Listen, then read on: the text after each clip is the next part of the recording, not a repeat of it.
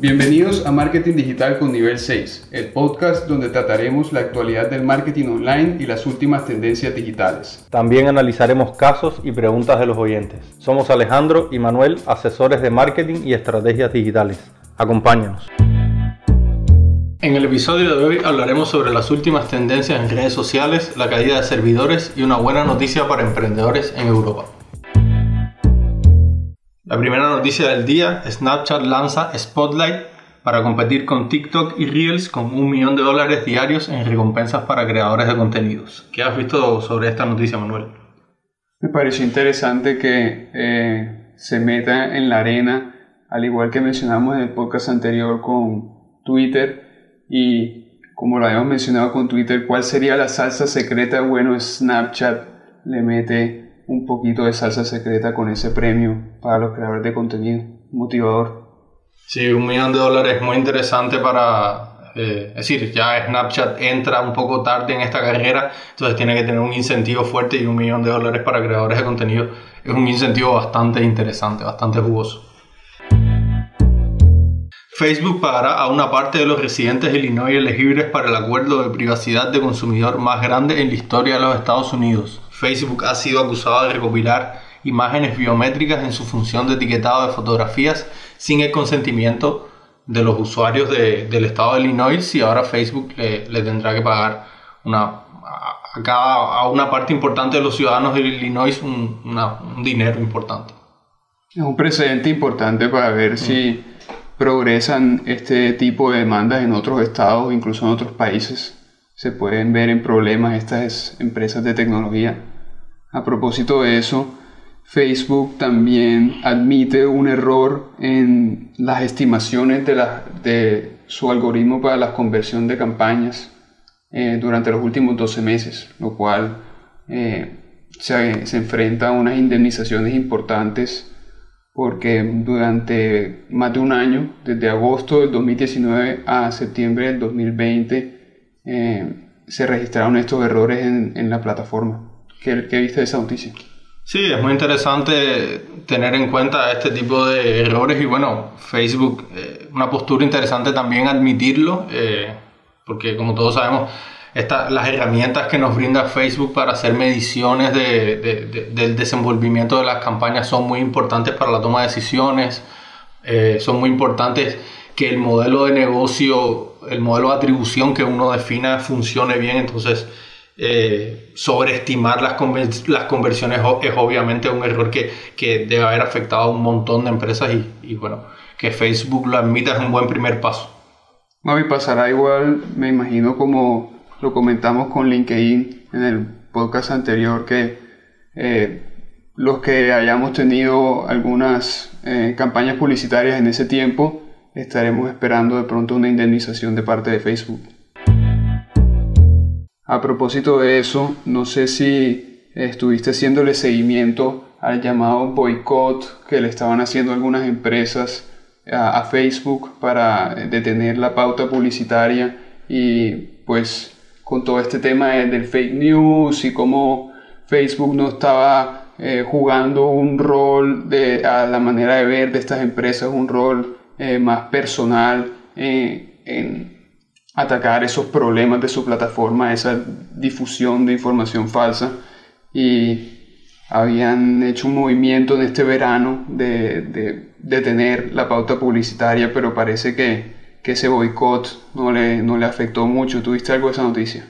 Sí, vi que mm, el, el, el, estudio lo, lo, lanza IAB y entonces hicieron una recopilación de, de, de lo que sucedió alrededor de, del, del boicot a Facebook que las empresas dijeron que, que iban a hacer. Y el estudio, lo, lo, que, por lo que vi que muestra es que al, al final eh, in, incluso la inversión aumentó. En el tercer trimestre del año la inversión llegó a aumentar. Es decir, las empresas pueden haber pausado durante un tiempo los anuncios, pero después continuaron. Aparte que un, una una parte potente de los anuncios que se hacen en Facebook vienen no de un grupo pequeño de empresas, sino de millones de empresas que, que anuncian en Facebook. Sí. Entonces sus, sus, ingresos no se ven afectados. Es un modelo de negocio que le permite a Facebook ganar casi siempre. Por otra parte, eh, pasamos a Google y Google confirma una nueva actualización de su, de su algoritmo. Google, Google cada cierta cantidad de meses hace actualizaciones de sus eh, de la forma en que funciona el algoritmo para mostrar los resultados de búsqueda. Y, este Core Update, eh, como es llamado, va a salir en, en, diciembre de 2020 y bueno, los webmasters, las personas encargadas de SEO tienen que estar atentos a, a ver cómo puede beneficiar o afectar el, el, las impresiones de su sitio web en, en las búsquedas. Amazon Web Service sufre una caída masiva. Esto fue una noticia muy importante que estuvimos viendo hace dos semanas. Amazon Web Service, el servicio de infraestructura de Internet de Amazon, que es la columna vertebral de muchos sitios web y aplicaciones, experimentó una interrupción de varias horas el miércoles que afectó una, una gran parte de Internet. Muchas aplicaciones, servicios y sitios web eh, fueron afectados, entre ellos eh, One Password, Acorns, Adobe Spark, Anchor, Autodesk y muchos otros servicios. Esto fue una noticia bastante importante que aparentemente, gracias a la forma en que funciona Amazon Web Service, no, no, no fueron afectadas todas las páginas web y aplicaciones que ellos administran, porque ellos tienen como divididos por, por grupos y entonces en diferentes servidores, tienen... Eh, una infraestructura robusta. Tienen una infraestructura, una infraestructura bastante amplia y eso hace que, que bueno, que, que, no hayan sido afectados en su totalidad, pero bueno, es una caída importante. Esa es una noticia que va de la mano con algo que pasó en particular en España también, que la RedSys, que es una de las plataformas principales para el procesamiento de pagos, también estuvo caída más o menos en, esa, en esos mismos días, en el viernes. Eh, muchos usuarios eh, registraron problemas con el procesamiento de pagos y pues fueron a quejarse en las redes sociales naturalmente. Y es, pienso yo que el resultado del Black Friday claramente. Y, y, la sobresaturación de que las compras, eh, principalmente ahora en todo el mundo, son en su mayoría online y los servidores pues estarían sobresaturados.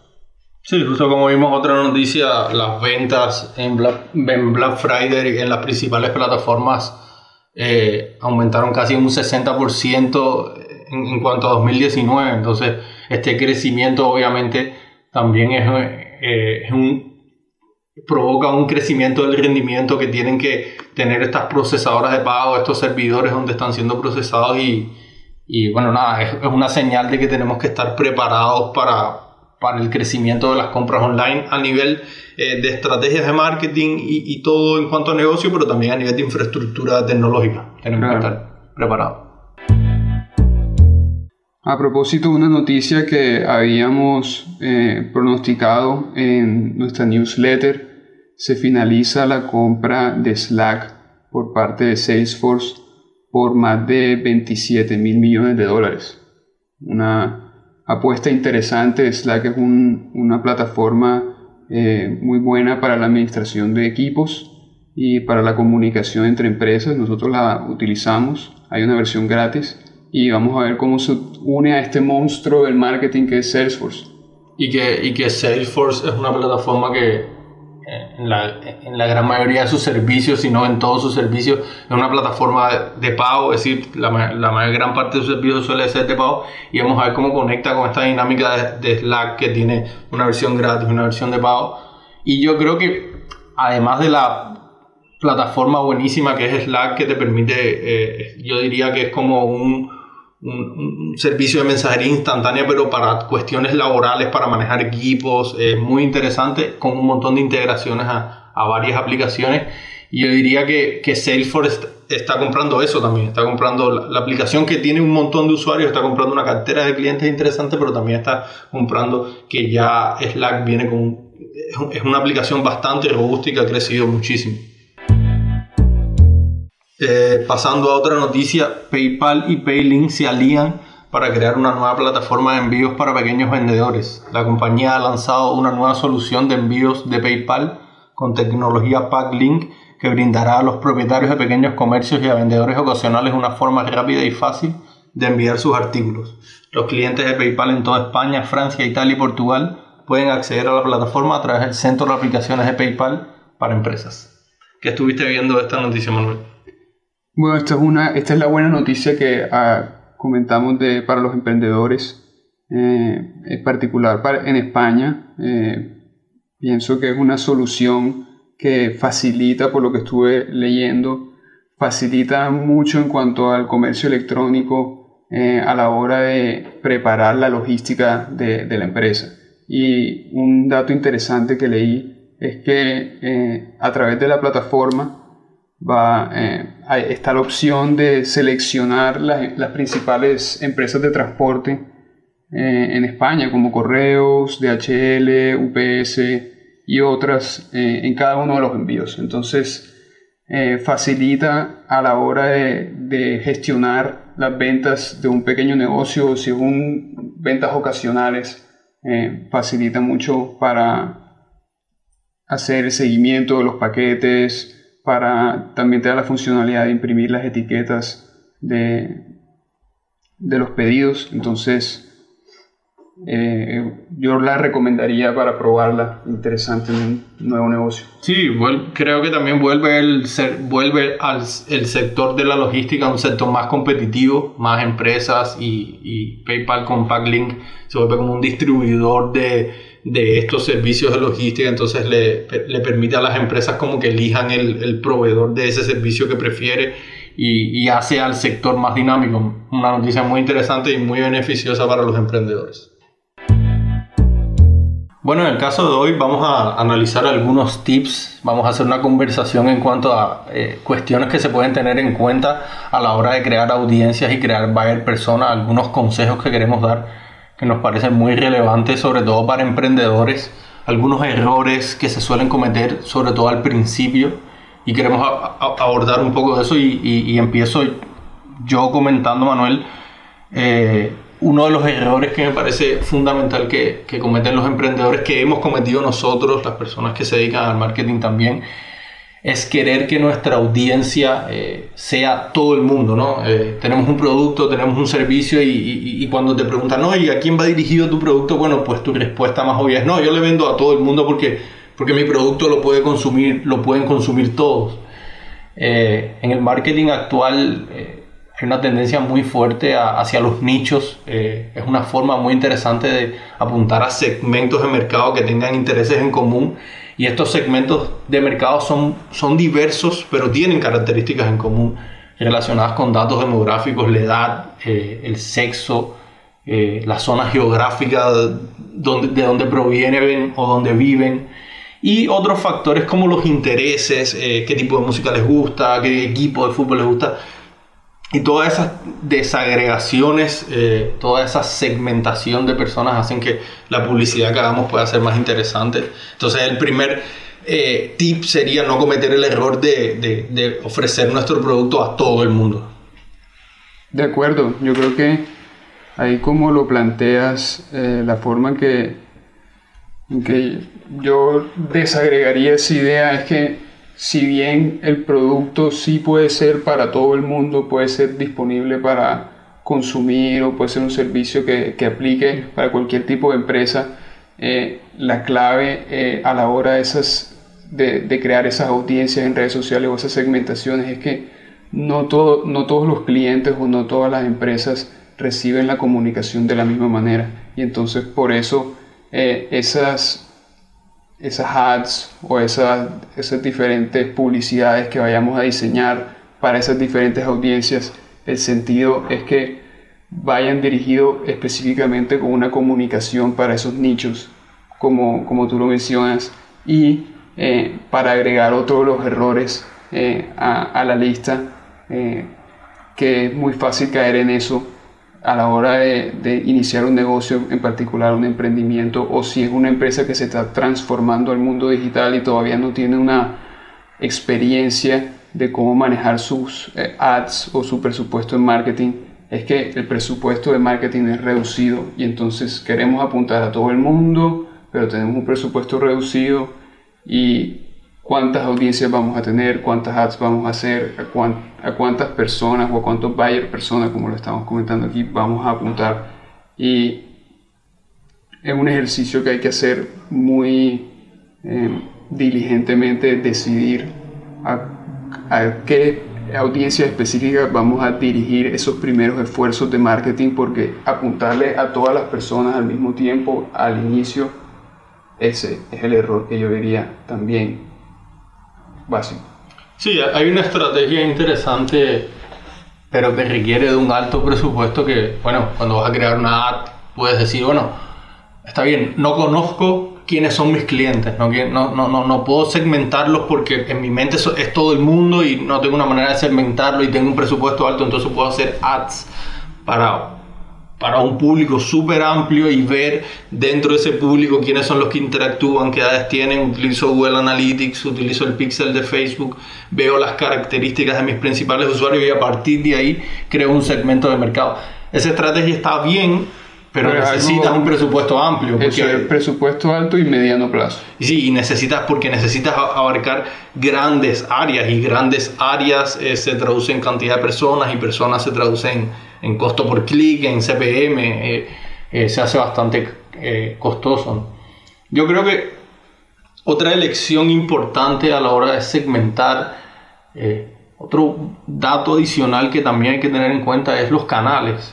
Es muy importante hacerse una idea del el cliente ideal al que vamos a dirigir nuestro, nuestra publicidad, nuestros anuncios y, y, tratar de, de, de, sacar insights sobre esa persona, de qué redes sociales y qué canales utiliza realmente. No, no es decir, eh, bueno, sí, yo creo que este, este, este, cliente que yo tengo utiliza Facebook o utiliza Instagram y, bueno, en realidad no, está utilizando TikTok, está utilizando otra red. Es muy importante hacer un, un análisis juicioso sobre eso para cuando creemos nuestra, nuestros anuncios, nuestra publicidad, lo podamos adaptar a esa red social y lo podemos adaptar a este tipo de, de cliente. Es decir, la elección de canal dentro de la descripción del, del, del, del potencial cliente es muy importante también. Sí, claro, se trata de entender cómo es realmente el cliente que queremos comunicar. Y dentro de ese universo de yo le vendo a todas las personas, habrán grupos. Y habrán grupos que tendrán características similares, que tendrán momentos de la vida que serán similares, hábitos que son similares, utilizan redes sociales similares o eh, tienen intereses que se comunican de una forma u otra. Por ejemplo, eh, eh, en un caso particular de un cliente que tenemos, no es lo mismo la comunicación para una pareja que está buscando comprar una casa que para una persona joven y soltera que quiere alquilar un carro. Entonces, eh, esa segmentación de esas dos audiencias va a ser muy diferente porque vamos a comunicarnos con ellos de formas diferentes y vamos a, hacer impactarlos con publicidad incluso en plataformas diferentes. Así. Otro, otro error eh, del cual puede, puede, salir una oportunidad también eh, que cometen es utilizar el juicio personal es decir, una cosa es dar, eh, tener una idea de, de las características de, de, tu cliente, otra cosa es adivinarlo, ¿no? Tú puedes tener como una idea, bueno, yo estoy segura de, seguro de que mis clientes van a ser mujeres de cierta edad, una cosa, una cosa es eso y otra cosa es eh, adivinar quién es tu cliente.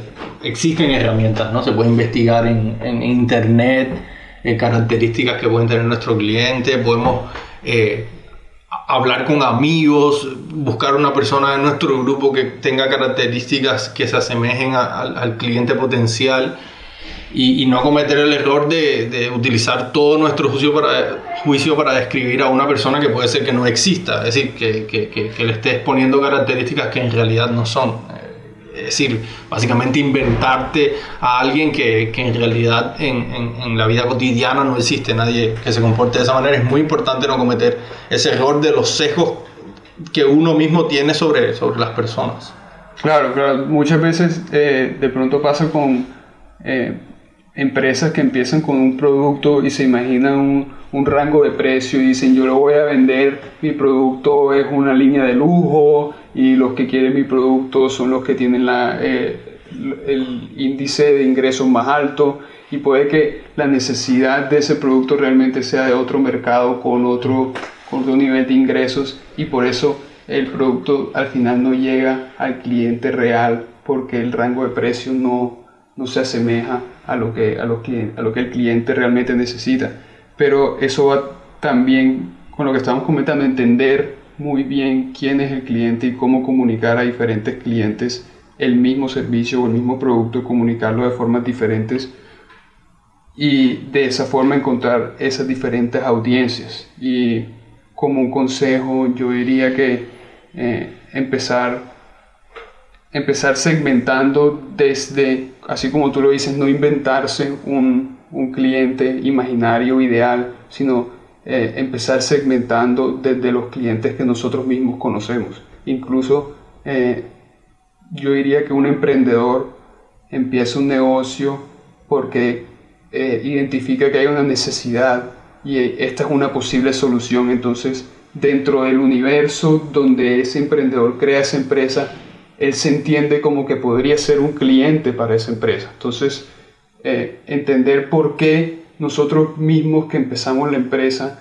decidimos que esto sería una solución, entender cuál es ese buyer persona que somos nosotros que dimos esa solución, porque hay otras personas que pensarán de esa misma manera y a partir de eso los clientes que ya hayamos tenido alguna interacción o algunos pocos conocidos y aprender incluso de la competencia, eh, a quienes se dirigen ellos, identificar unas primeras tres, cuatro audiencias y segmentar la comunicación de esas cuatro audiencias. Sí, eso eh, es, el camino ideal para iniciar el proceso de segmentación y, y quiero cerrar diciendo una cosa muy importante que que, las personas se pueden hacer la pregunta de, bueno, ¿y, para qué segmento? ¿O cómo lo uso? ¿Cómo, ¿Cómo le doy un buen uso a la segmentación? Y, el consejo es el siguiente, yo lo, yo, lo, yo lo, usaría de la siguiente manera, me hago, como, como tú comentabas Manuel, creo eh, las características de mis potenciales clientes, las leo, me, las visualizo y entonces miro mi publicidad, miro la publicidad que estoy creando y, y pienso, ¿Será que esta publicidad va a tener un impacto importante en esta persona que yo estoy describiendo? Esa pregunta eh, es muy, muy importante y, decir, no, yo creo que cuando lo lea esto no le interesa. Y, decir, bueno, e, ese, ese, juicio es muy interesante y, creo que eh, eh, creo que le da mucho valor a la segmentación porque nos va a decir si en realidad el mensaje que vamos a transmitir le va a impactar a, nuestro público o no. Y cometer un error ahí puede ser fatal, ¿no? podemos estar dando un mensaje a, a, personas totalmente diferentes. De acuerdo. Y yo como un comentario final quisiera decir que eh, está bien cometer errores. Y cometer errores es normal. Y en particular cuando uno empieza un negocio o incluso en esta arena del marketing digital, nadie tiene la respuesta final. Nadie sabe cómo va a suceder el futuro. Y lo importante es aprender de semana a semana, medir los resultados, entender mejor a nuestro cliente y, e ir optimizando cada vez más eso, esos contenidos que realizamos y esas ads que creamos para, para comunicarnos con ellos. Sí mismo. Bueno, nos vemos la próxima semana. Gracias. Chao.